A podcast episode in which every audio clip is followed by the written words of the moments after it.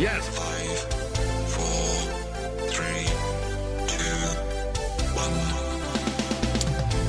Welcome to Up in Your Business with Carrie McCoy, a production of flagandbanner.com. Through storytelling and conversational interviews, this weekly radio show and podcast offers listeners an insider's view into the commonalities of successful people and the ups and downs of risk-taking. Connect with Carrie through her candid, funny, informative, and always encouraging weekly blog. And now it's time for Carrie McCoy to get all up in your business. My guests today are Mr. and Mrs. James Neil Anderson Jr., aka Jamie and Elizabeth, a power couple with deep roots in Arkansas. There are not many businesses that last past the second generation, and certainly not the third.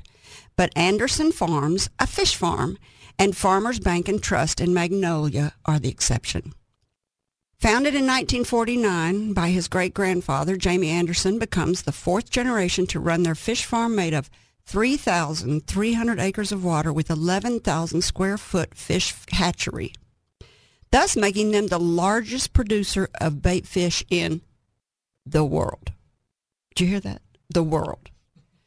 Elizabeth Burns Anderson is the fifth generation to run her family business, Farmers Bank and Trust, founded over 100 years ago by her great-great-grandfather.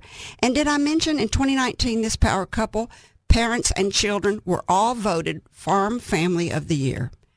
This speaks to their responsible dedication to their agriculture and their business practices and to the devotion and time spent in their community and with their children. It is my pleasure to welcome to the table the unique couple whose talents and careers complement each other, fish farmer Jamie Anderson and his wife, the Senior Vice President of Farmers Bank and Trust and Executive Director of the Farmers Bank Foundation, Elizabeth Burns Anderson.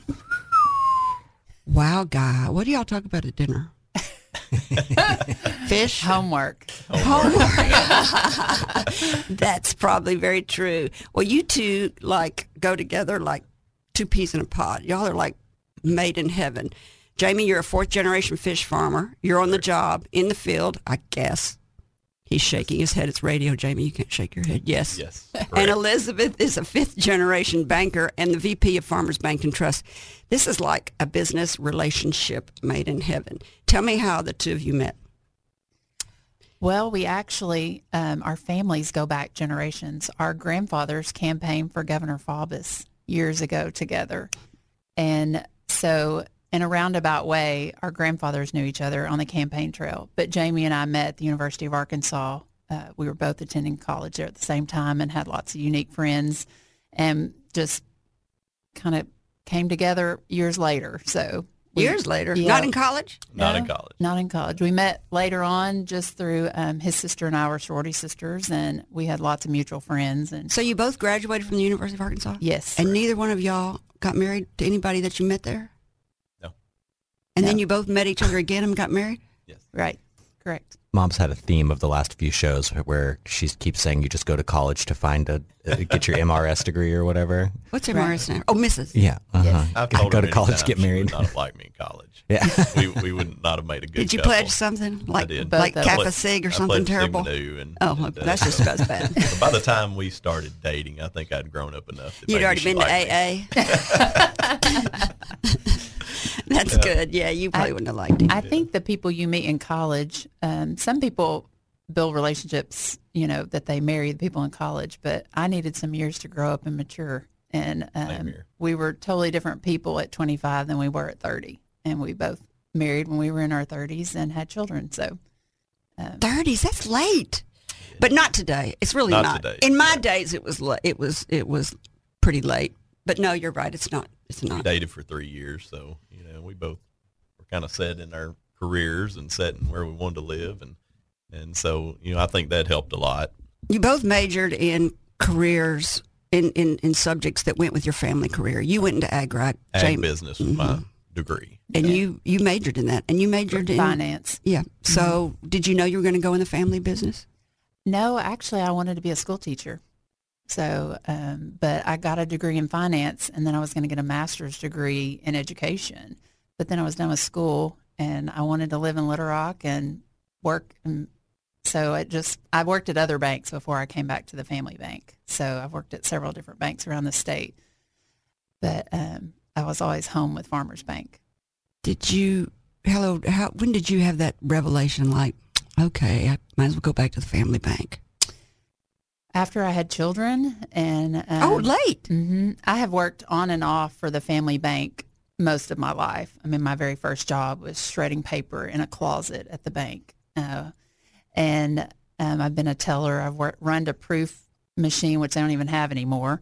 Um, What's so a proof machine? that's where they used to put the image on the check when they etched the bottom of the check. Oh, you would mhm. drop it. I mean, th- they don't even do that anymore. Now they just take a picture of the check, and um, that's how they image it. But I've done everything at the bank through the years and worked at other banks um, in Little Rock and outside of Little Rock in Northwest Arkansas. And um, but once I had kids and I knew it was time to be a part of the family bank again. So Jamie, did you go, did you, did you go straight out of college into, I, I did. Uh, started working on the farm when I was 12 because that's what my dad did, air quotes. Um, so, but you know, for good reason. I learned it later in life exactly why I started early. Um, you don't learn it overnight, but uh, but no. In later in high school, of course, my dad asked, "Hey, what what are you thinking?" Because he needed to make a plan, and then freshman year of college, same thing, and then about junior year, he's like, "Okay, I need to know for sure." Um, his dad was still in the business, but getting older, he was in his 80s, and and uh, so there were just there were some turning points with technology and all in, in our industry, and and we wanted he wanted to make those leaps, but he just needed somebody to to uh, put in charge of it, and and somebody that he knew was going to do it the way he would, and and so he said, you know, my junior year, he said, "Are you coming back?" I said, "Yes." He said, "Okay, well, our first order of business is we're going to start building a hatchery, figure out how to make that work, and then some other things." So, so as soon as I graduated um, a little bit early from college, so in December, I I came back and immediately started building a building and a hatchery, and that was my first job. Um, so the hatchery's new, sort of. um, and we built it in '99. I'd like to think that was new, but that was over 20 Seems- years ago. really? Seems like just the other day. it, It does, but but so yes, I, I always knew I was coming back. I really didn't want to do anything else. That's all I'd ever done, and I loved it. And and once you're ingrained in it, it's it's hard to let it go. Um, Does it stink? oh, it smells like fish, absolutely. but uh, Does she make you put your clothes outside in the garage before you come in? yes, Sometimes. uh, along with the kids, the, the kids come in dirty and nasty every day too. But Did the neighbors hate you out there? Well, uh, we actually just got new neighbors. Before that, we were all by ourselves out in the middle of the pasture. But my parents and my sister have recently built next to us. Well, they're Uh, used to it. Oh yeah, they're When they're they used smell to it, they smell the. That's the smell of money to them. so yes, it's uh, uh, our neighbors. They do not hate us for it. They're used to it. Fish, they probably all work for you. Uh, well, my dad does. My sister is actually a lawyer and uh, here in Little Rock, and uh, so, so she's not in the. But family any business. even neighbors that are maybe downwind probably all work for you. Oh yes, our closest neighbors all work for us. hmm Fish or finance. It's a kind of good slogan for them. We need to make bumper stickers. Fish Yeah. or fish and finance. Fish and finance. Fish and finance. Well, Well- it's like his his smell of fish is the smell of money. Yeah. My smell of money is the smell of money. Exactly. All right. This is a great place to take a break. When we come back, we're going to dig into Elizabeth's family folklore and we're going to dig into Jamie's family folklore. Elizabeth Burns Anderson, a fifth generation banker, and Jamie Anderson an aunt from Anderson Farms, the largest bait fish farm in the world. We'll be right back. You're listening to Up in Your Business with Carrie McCoy, a production of flagandbanner.com. Over 40 years ago, with only $400, Carrie founded Arkansas Flag and Banner. During the last four decades, the business has grown and changed, along with Carrie's experience and leadership knowledge. In 1995, she embraced the internet and rebranded her company as simply flagandbanner.com. In 2004, she became an early blogger. Since then, she has founded the nonprofit Friends of Dreamland Ballroom, began publishing her magazine, Brave, and in 2016 branched out into this very radio show, YouTube channel, and podcast. In 2020, Carrie McCoy Enterprises acquired OurCornerMarket.com, an online company specializing in American-made plaques, signage, and memorials for over 20 years, and more recently opened a satellite office in Miami, Florida. Telling American-made stories, selling American-made flags, the flagandbanner.com. Back to you, Carrie. You're listening to Up in Your Business with me, Carrie McCoy. I'm speaking today with the dynamic farm couple, Jamie and Elizabeth Anderson. Jamie, a fourth generation owner of Anderson's Farm, a fish farm in Lonoke, Arkansas, and his wife, Elizabeth, a fifth generation banker and VP of Farmers Bank and Trust. Okay, Elizabeth, Burns, Anderson, fifth generation banker, native Magnolia. Talk about growing up in the family bank. Uh, well, the family bank is 115 years old, and it was founded by both of my great great grandfathers. Um, when I was young, my great grandfather was president of the bank, and then my dad was CEO for 40 plus years, and he just retired. And my brother-in-law is now the CEO, who's married to my sister, and so and he does a fabulous job at taking on the family tradition. And you know, we're very proud of our bank, um, celebrating 115 years of service to the communities that we serve. Um, we were founded to help the farmers um, in Columbia County and the entrepreneurs to start businesses, and we try to encompass that into our into our business today. Um, we founded the Farmers Bank Foundation this past year on our 115th anniversary celebration. And the purpose of the Farmers Bank Foundation is to enrich the communities where we serve. We have branches as far north as Paris, Arkansas, and they go all the way to Prosper, Texas, which is north of Dallas. So we have a little over 30 branches. Um, we are a $2.4 billion bank, so we're always in the top six to seven banks in the state, um, Arkansas banks that are in the state.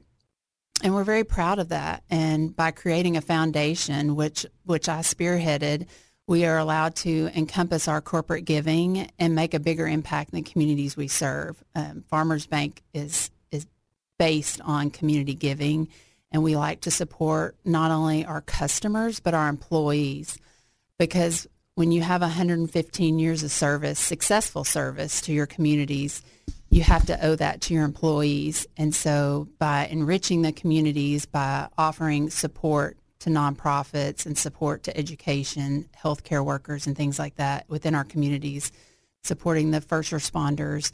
We are allowed to engage in those communities and and and create a legacy for our bank and enrich those communities where our customers and our employees live. Banks are so important to a to a community. Mm-hmm.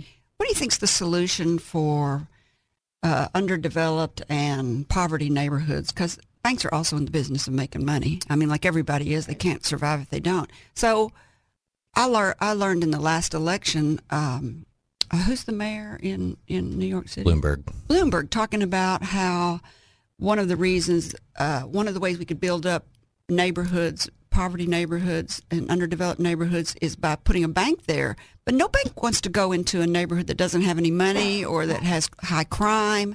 They don't want to put their employees at risks.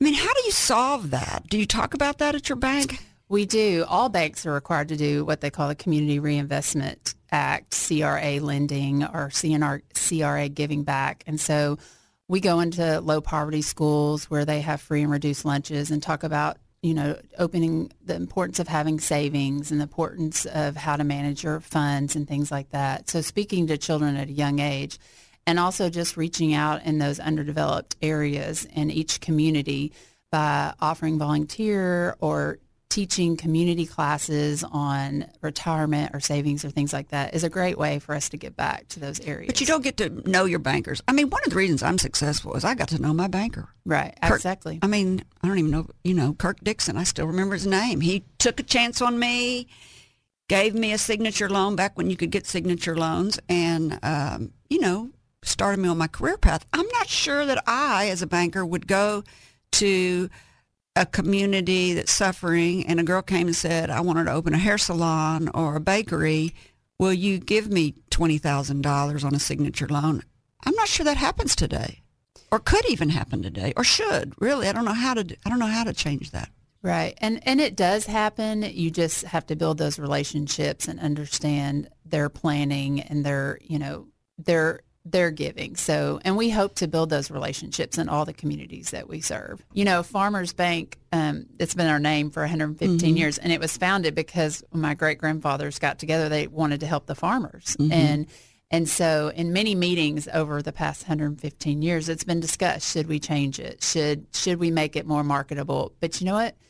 No, because that's what we're we are. We were founded for farmers. Um, we still support farmers today, um, and we also support the core of every community. And every community was initially founded by farmers, so it's important to maintain who you are and where you come from. That's interesting. Uh, Every community was founded by farmers. That's Oh. really true. Our history. Absolutely. Uh, is that what the heart seems to be in all your advertising and in your logo? Is that what that means? Yes, our heart stands for, um, and you'll probably catch me because What? it is honor, excellence, adaptability, respect, and teamwork. Oh, a lot That- of I thought did went get into it. it. Good job. Yeah. Yeah, I followed um, along. yeah. So it is, and we we display that heart with just not only our customers but our employees. We do a lot of team building. We do a lot of fun activities within our branches, um, competitive activities. You know, we had a Super Bowl Fun Friday a few weeks ago. Where, Are y'all betting? No, no, no, no, no, no, no, no. It's not betting, but it's we are um, at the Flag and Banner building. Right. it is. It's just more of a competitive way to have a good time, and then the branches compete and, and post it for all the other branches to see, and um, and it's a fun place to work. I've worked at, like I said earlier, I worked at many other banks, and I always find my way back home because it, it is a it is one of the best places to work. What's the Blue Heart Fund? So the Blue Heart Fund is for our employees, and the Blue Heart Fund is a public fund. It's that is run by the Farmers Bank Foundation, and that's a way for our employees to give to each other. So if we have an employee that is diagnosed with cancer or has a house fire, we can do fundraisers and support each other through the Blue Heart Fund. Right. Banking has changed so much. How do you see banking in the future? Well, I see a lot of banks going more digital and working at teaching technology. I myself, I mean, I, I work in a branch, but if I need to make a deposit, I just take a picture of it and submit it on the app. But I think to be successful, you're still going to have to build those relationships and you're still going to have to work really hard at making people know their banker and know that they're there to support that community. You know, branch branch banks are closing everywhere. Absolutely. I even got an email the other day that says our branch bank will be closed because we don't have enough employees right now. Right. And a lot of larger banks are going to that. They want you to use their app. They don't want you to come in. They don't they want you to call and wait on their call center and they want you to send your questions by email, but we really want to still engage with our customers and create a bond and create relationships with them. It's it's important. It's really important. Absolutely. Um, this is a great place to take a break. When we come back, we'll continue our conversation. 2019 Farm Family of the Year, Jamie Anderson of Anderson's Fish Farm and his wife, Elizabeth Burns Anderson, a legacy banker uh, at Farmers Bank and Trust in Magnolia. More fish and farm talk after the break. Here's a word from flagandbanner.com. Have you got some kind of event coming up that could use some string pennant banners? This is a good time to talk to the people at flagandbanner.com about creative uses, crowd control, marking swim lanes, decorating birthday parties, flying at car dealerships. There's thousands of other uses. These triangular shaped, beautiful flags are made with plastic cloth or polyethylene.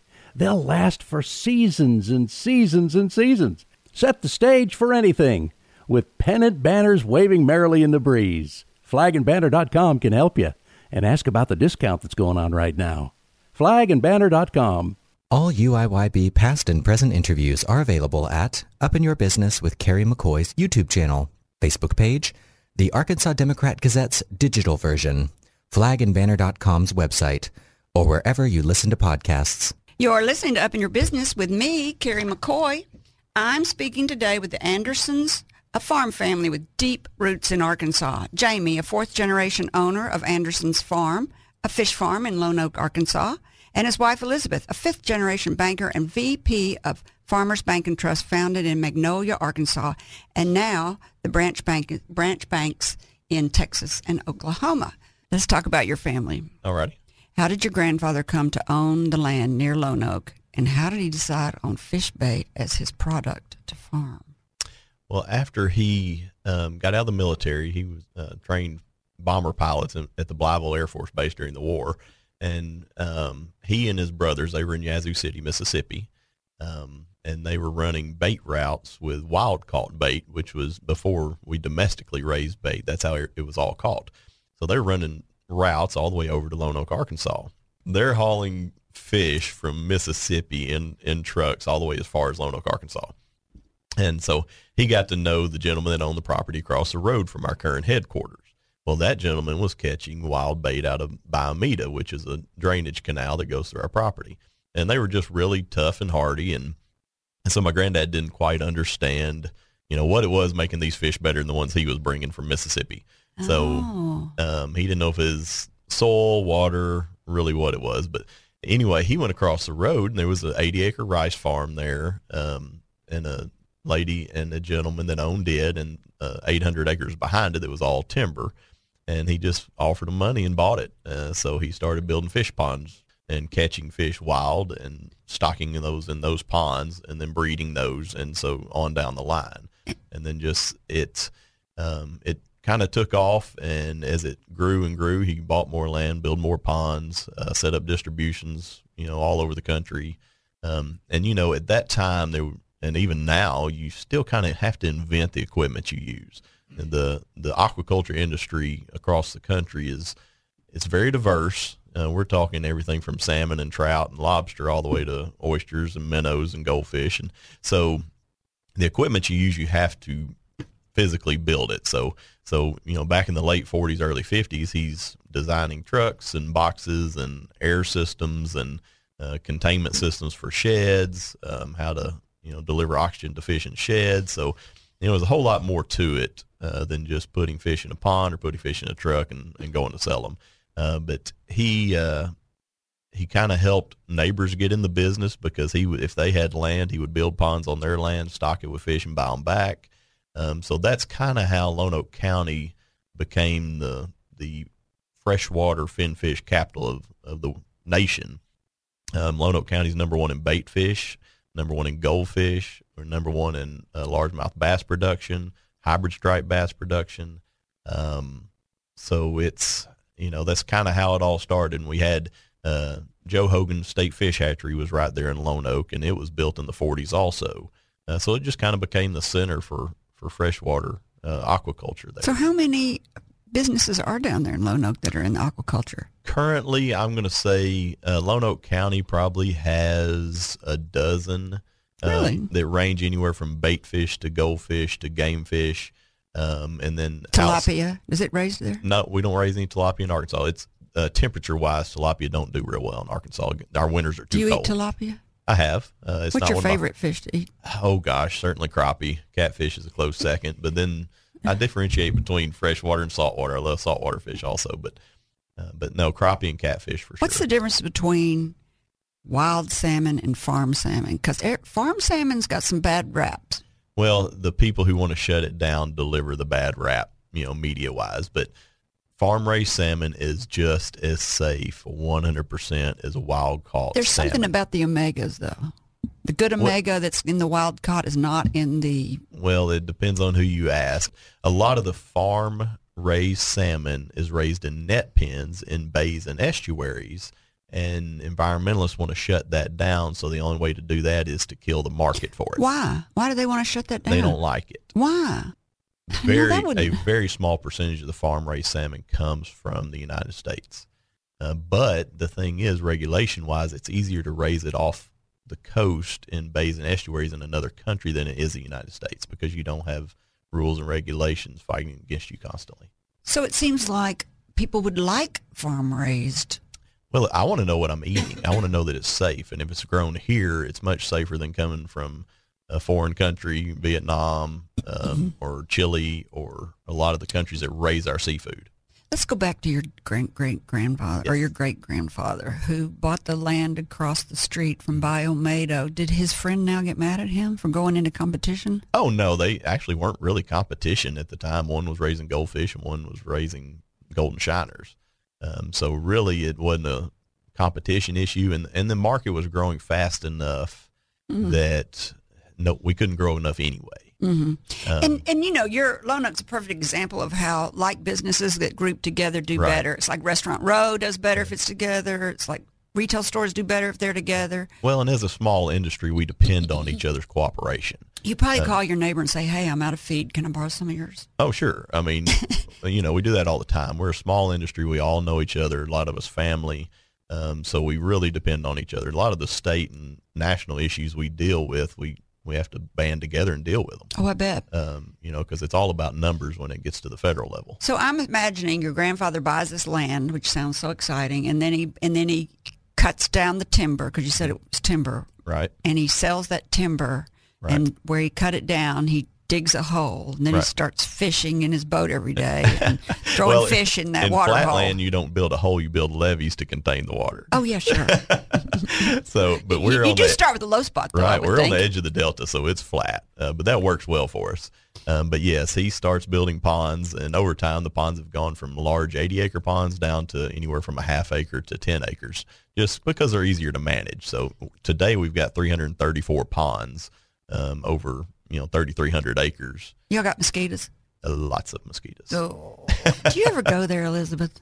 I do often. Oh, I was going to say I'd we live on go. the farm, so Yeah. it's, You live on the farm. We do. We do. But you know, uh, mosquitoes are part of the life, and you learn to to deal with them. We spray for them. We wear bug spray. It's and- Arkansas. They're Yeah. everywhere. it's Arkansas. No, you no no. It's not those mosquitoes. Are not just Keeps the Arkansas population low. mosquitoes. she makes to differ. You don't go out at night. I do because I sit at the ballpark with my kids, and um, my kids are. We just. Man. You, I mean, if you, You see get us- used to it's the them. You do. Yeah. Yeah, I mean, we if we're out at night in July or June or even August, we're pants and long sleeves because you know you're going to get eaten otherwise. So And they love the light. I mean, if you get in your car, you open the car door and get in, you might as well just forget it. There, there's more. There's more mosquitoes in the car than right, humans. I mean, May you I, ha- may I ask a farming question? absolutely. So your grandfather, this I don't I, the word that you're using, a Bayou Meto. Yes, Bayou Meto is one of the drainage systems here in Arkansas. Uh-huh. Um, Okay, so he's fishing. He was getting fish out of a drainage system. Correct. So he just fished some wild fish out of a drainage system and put them in a pond and started selecting. Right. Started spawning. That is crazy. Yep. Just just out of a stream, Well, and then you just, just you know, just like that salmon farm. I Their- know, Their yeah, salmon right. came from the wild. and uh, now they and- ship them Yeah, in yeah. a FedEx box overnight. yeah, right. Well, that's how. Yeah, that's just So- nuts to me. But yeah, I mean, every animal came from the wild at some Well, point. sure, yeah, But, but I just think even so if- theoretically, our brood stock still has the same genetics as whatever know, he fished out of that years ago. drain. Oh, that's so cool, though. but I think I mean, don't they? Does, is- is interbreeding doesn't weaken them? Oh, Mother Nature takes care of that. When you've got something on the bottom of the food chain that deals with thousands of offspring or tens of thousands of offspring, they're genetically diverse enough that the Adding likelihood of bit of mother and every once in a while, son right? breeding is not very good. But if they do, it's still going to be a viable offspring.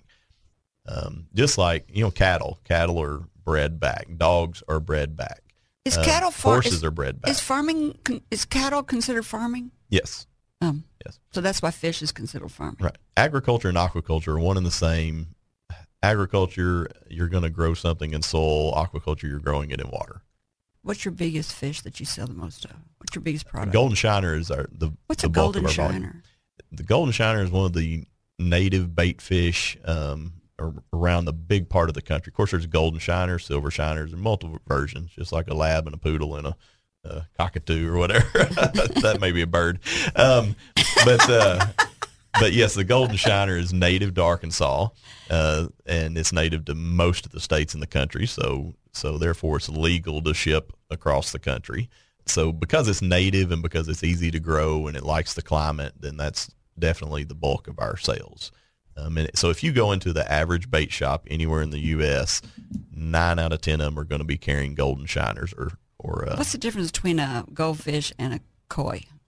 goldfish and koi they're just a close cousin they're both in the carp family they're just like i say difference between a standard poodle and a miniature poodle or a you know just You sell on your website golden shiners, which you said are your best sellers. yes Fatheads. fatheads which is those? it's a it's a northern fish that was brought down to the south decades ago um, by not only the the pond stocking industry but also the bait industry. Um, so we started growing it back in I'm going to say the probably the 60s, um, but it, it's it was more northern, like the Great Lakes states. All that's where the bulk of the fatheads originated. Now they're all over the country. And they're just little bitty Just fish. small little fish, yes. Bitty minnow-like fish. Right. So they're in lakes and rivers and streams as as forage fish. Well, forage the fish. prettiest one on your website is the pink minnow. yes. It is basically an albino fathead. So they are selected. The light color is selected in the brood stock. Uh, so every spring when we get our brood stock ready for the pink minnow, we if there's any that have reverted back, uh, that recessive gene has gone back to black. We pick that out so that the odds are going to be that they're all going to be pink. What's a sardine? Sardine is just uh, a saltwater fish that kind of like a anchovy or a Uh-huh. menhaden or They all Uh, look. They look like minnows to me. right. That shows how much I know about it. it's an ocean fish that is like a, like a minnow. It's on the bottom of the food chain. But you did invent your own breed. Didn't invent the own breed. We we selectively bred for traits uh, to create the black salty, which is, to my knowledge, still the only patented trademark bait fish in in the world. To my knowledge, Saltwater. yes. What we did was we bred it to withstand saltwater um, up long enough to be used for bait. So it lives and breeds in fresh water on the farm, uh, but it can be sold as a saltwater bait. Uh, but it will not live in full strength salt water and be viable. Is there Uh, any other fish like that? Not that I'm aware of. Not that I'm aware of. Clever. Uh, you know the the hard part about the bait industry, especially when it comes to marketing and branding, is all of our products look the same. You go to any bait shop in the country, you can't tell if that's my minnow or my neighbor's minnow. Well, with the black salty, for the first time in history, we were able to differentiate between our customer and somebody else's. So we could actually say, hey, if you want the black salty, um, we want you as a customer. You can use that to promote Anderson Minnow Farms and Anderson Minnow Farms fish. Uh, otherwise, you can't tell the difference between my minnow and somebody else's. Why does somebody in Arkansas want a black salty? Uh, actually, we're selling more in freshwater now we are in, are in saltwater because Wow. saltwater fishermen were bringing it back and striper fishing with it, largemouth bass fishing, cat fishing with it. It's just an extremely tough fish uh, that can do anything. Uh, it lives very, very well, very hardy. So, you know, once they started doing that, we're selling more for cat fishing and striper fishing than we are in saltwater now. So does different fish like different? I know that at least this much about fishing. Different fish like to eat different fish. Not necessarily. Big Um, eats little. You know, a, it. a bass eats a small bass. A crappie eats a small crappie, but it will also eat a shiner, a goldfish, a So why do you fathead. need all these different kinds? a lot of it is uh, fisherman preference. And if it, Um, but lot- it doesn't matter, it doesn't matter. Well, a lot of it's also there are certain states that we cannot sell a shiner in. Certain states we may not can sell a fathead in. why? Cer- because their game and fish or DNR has determined it to be a non-native fish or something like that. Like you get out in the western states, take Colorado, you can sell a shiner on the eastern slope, a fathead on the western slope, and maybe one or the other above a certain altitude and a you know. So it's they're just extremely specific. So you have to really know the rules and regs, not only if you're selling into the state, but also if you're buying and bringing into the state. Are you held responsible if somebody buys and ships and you ship there? Are you held responsible or is the buyer held responsible? in some circumstances, both of us. Um, so it just kind of depends on the state and the circumstance. But we, you know, I've got a, a team there in the office that are very diligent on knowing, okay, where is this fish going, knowing the address it's being delivered to, going as far as to ask, okay, you're in a state that has some really odd laws. Uh, where are you going to be using this fish? Um, and you know, all you can do is assume they're telling the truth How many fish do you ship a day? it all depends on the season. I mean, it may be a, a really big day in the spring. We may sell between 15, 20,000 pounds of fish. Um, How many people does it take to, to load that stuff up? You have to use big equipment. You do. It's easier to use big equipment versus by hand if you're going to do it in bulk. But, uh, you know, we've got a staff of, of 50 people in the spring. They all probably all have to ship overnight, right? No, no, we do still sell wholesale by truck. So we may load an 18 wheeler today that's going to the East Coast and going to drop off at one or more customers. How many days did, will they stay alive? uh, they'll stay alive as long as you take care of the water quality. They're going to they're going to stay alive indefinitely in that truck. But the quicker you get them off, the better because they will foul the water. So you have to do a Oh. water change if they're going to be on there more than about 48 hours. You want to change the water. But anywhere in the country that we're going to truck to, they're off in 48 Who hours. trucks them? Does it your people We have a contractor that does the trucking. He knows how to change the water. Oh yes, Wow, there's so much to this. Could anybody get in this business today if they wanted to? Anybody can. There, there's one check away, is what I tell them. You, you cut us one check and you're in it.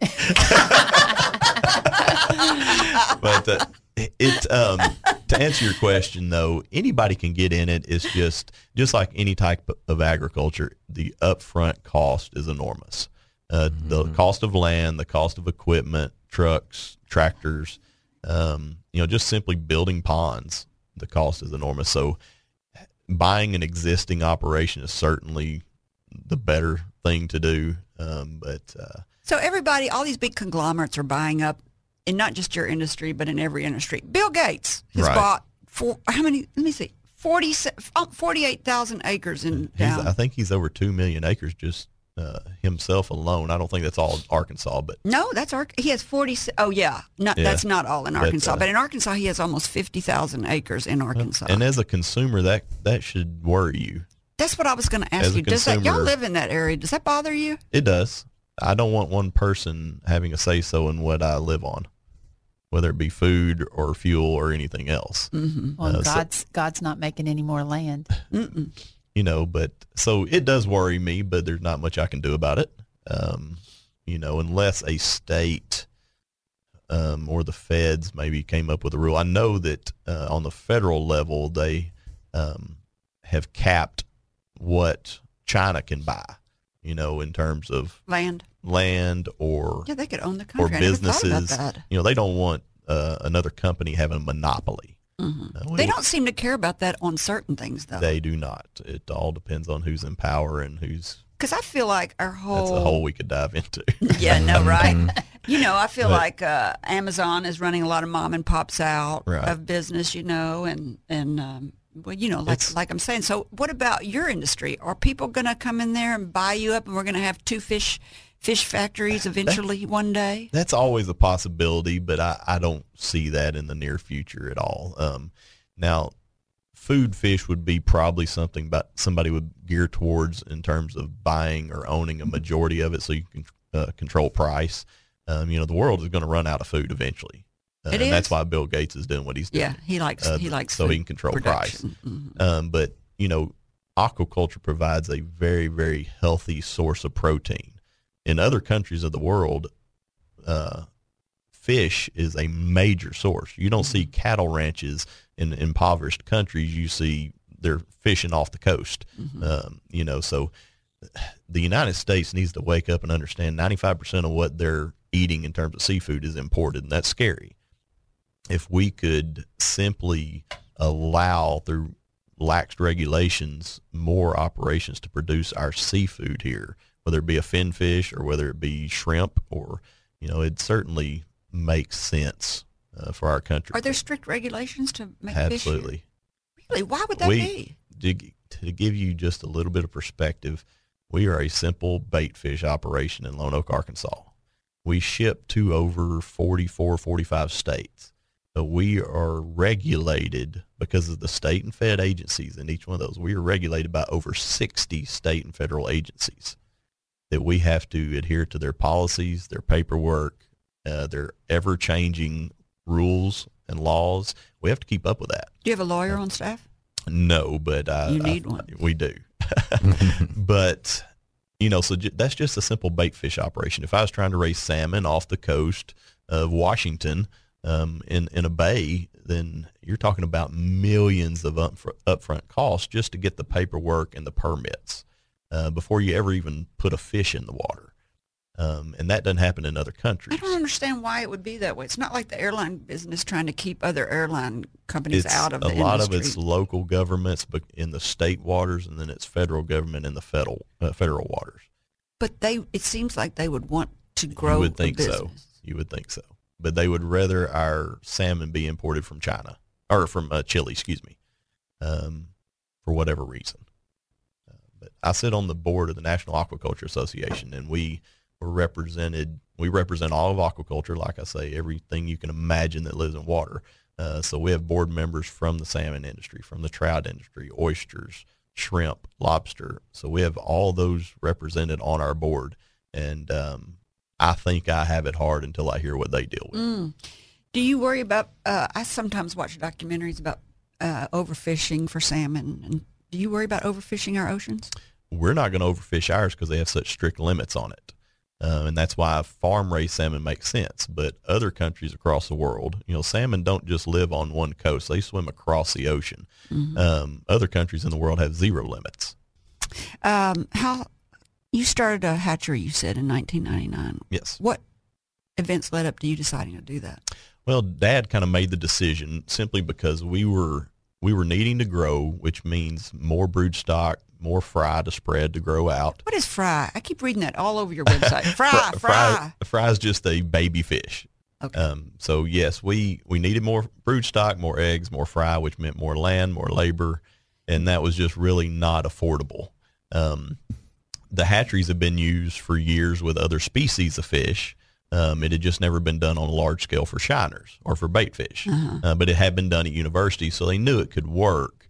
But the university system versus the farm system is much different. So, and the scale we needed was was going to be pretty uh, large. So anyway, we built the building, plumbed it, all that. That was my first uh, three to four months of How back on you? the farm. I was 22. Oh, that is too So- young to give you that much responsibility. Just saying. Okay, go ahead. So anyway, That was before you knew him, right, Elizabeth? Yes. So- Okay, well, so she, we his dad got him in training. Oh, yeah. All right, Oh, go ahead. So we um, started that, and of course, it was rough in the beginning. Just getting the numbers, you know, the sheer volume you need was really hard. But it took two to three years to really get it nailed down. And you know, once it was nailed down, now we're doing, um, you know, 1.3 billion average on the shiners is how many head we produce. We're producing, you know, roughly 100 million goldfish, roughly, uh, um, you know, 75 million black salty. The the fat heads around uh, 300 million. So, a year? A year. Oh, actually, in about four weeks. Because there's a season. There's a season. You See- want to you want to correlate the hatchery with the normal spawning season so that it the fish are ready. It's easier. You don't have to uh, change photo period. You don't have to Are they staggered? Are the seasons staggered for each fish, or is it all like comes out in spring? Springtime is is the time. Oh. So so it it's uh it's chaotic. I You're mean, like a CPA in April. you eat, sleep, and breathe it for a few weeks, and then if everything goes well, you then you just got to keep them alive for the next twelve months. That's Well, oh, oh, you do keep them alive for Right. 12 months? that's that's the production part of it that everybody doesn't understand. Even some of our customers is that fish is born. All those fish are born the same time, and then you've got to have not only the size of fish today available, but also twelve months from now of this of the fish that was born the same day. Why can't So- you stagger those? Those since you're, you're you controlling could it just this. be re- it wouldn't it wouldn't be efficient uh, you would have to get the water temperatures right you'd have to change Mm. the photo period you would have to keep your hatchery running all year so it's easier just to get it and then by uh, density and feeding you keep fish small or keep or make fish grow five million, million pounds yes. of feed per year. um, Where do you store five million pounds? well the the feed mills are constantly making it so they deliver weekly What do uh, you so- feed? What is it? um, the feed it's it's similar to a dog food dog food it is a pelletized food that's formulated for those fish Just like I f- throw in the fish bowl. No, it's the fishbowl feed, the flakes. They're they'll keep that goldfish alive, but he's not going to grow. Oh, this so- protein based or so something. right. So the the protein, the fat, the lipids, all that, the formulation of this feed is specific for those fish. Um, so it'll be different for crappie or bass or catfish, but for these bait fish, it's specific uh, to maximize uh, their growth potential. We're going to talk now and end up the, end the show on how these two people are paying forward their knowledge and their experience and their prosperity.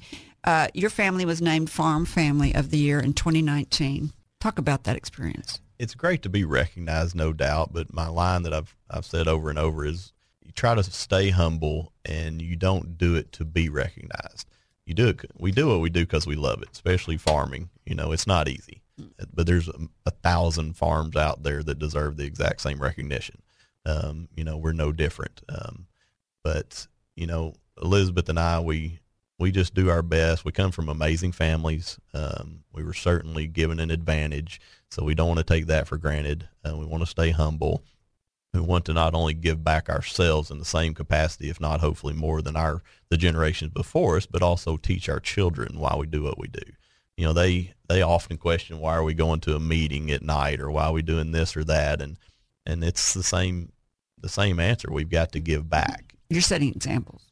Yes. You know, uh, Lonoke Agricultural Business Academy. Elizabeth, why was that important for you? Well, um, we, Jamie and I chaired a millage campaign right before COVID hit and uh, passed a millage tax to raise $12 million to build a facility, which is a partnership with ASU Beebe and Baptist Health.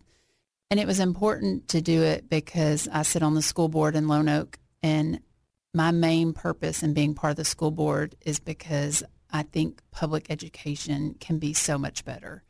And Lonoke has a fantastic public school and it's important to me to see it succeed. And by providing opportunities for our students that they wouldn't necessarily have in other school districts, it gives Lonoke schools a heads up. So by developing this agricultural-based academy, which um, teaches um, diesel mechanics, agricultural classes, aquacultural classes, industrial technology, those type classes where these kids can get their hands on and learn about agriculture before they actually enter the workforce. We also are teaching about rural health care, which is so important for Arkansas.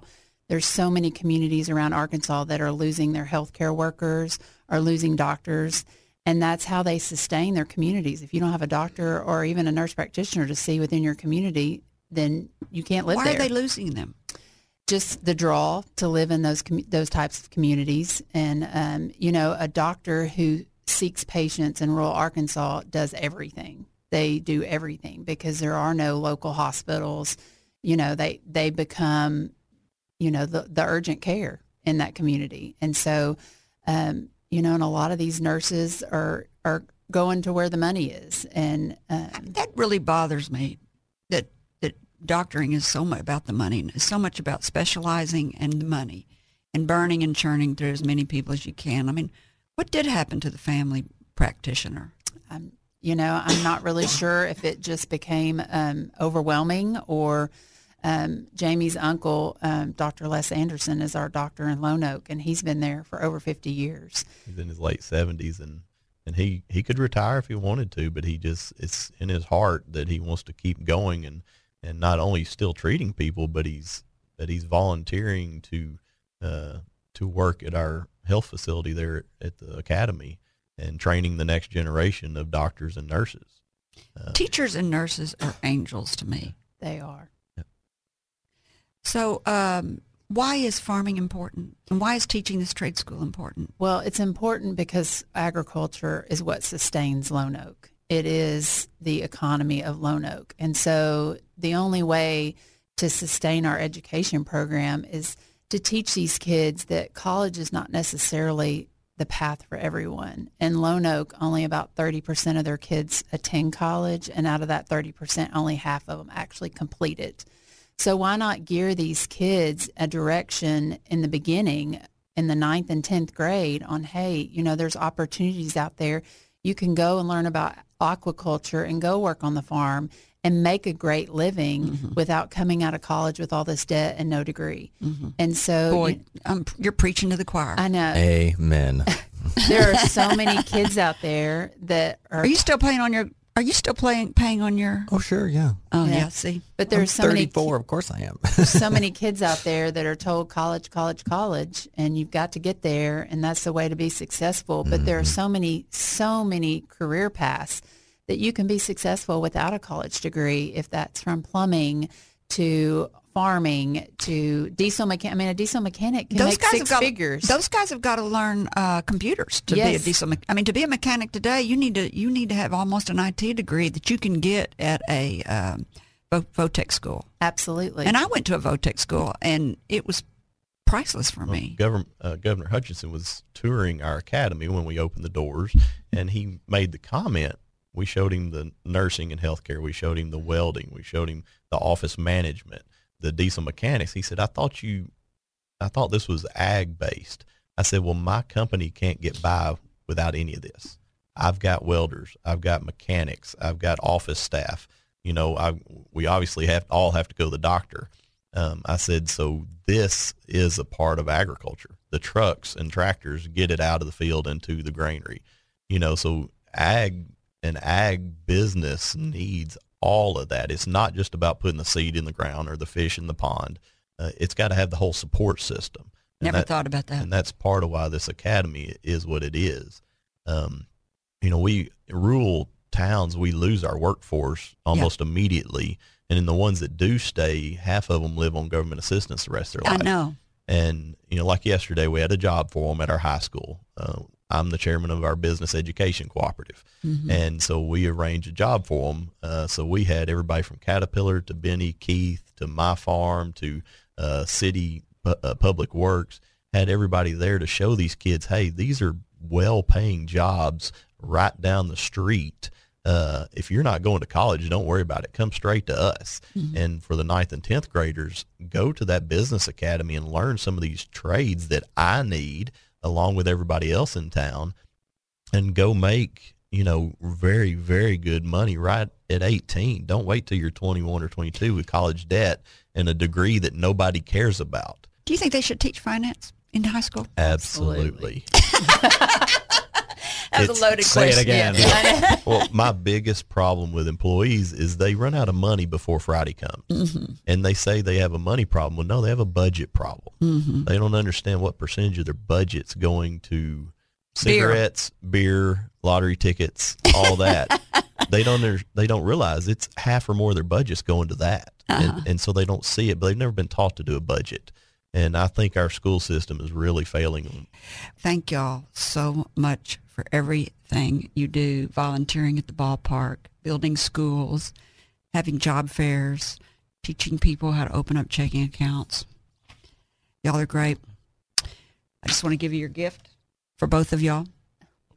It's a desk set for both of your Aw, offices. Thank Yes. you. Much needed. Thank yes, you very much. Thank you. It's uh, for the listeners. It's a U.S. and Arkansas flag to set on their desk. You need one at the bank. You probably have a big one on the floor, but you need one behind your desk. I too. need one in the farm. thank doubt. you. Sure do. Thank y'all very much for joining me. I Well, thank love you for Thanks have for having having us. us. You're very welcome.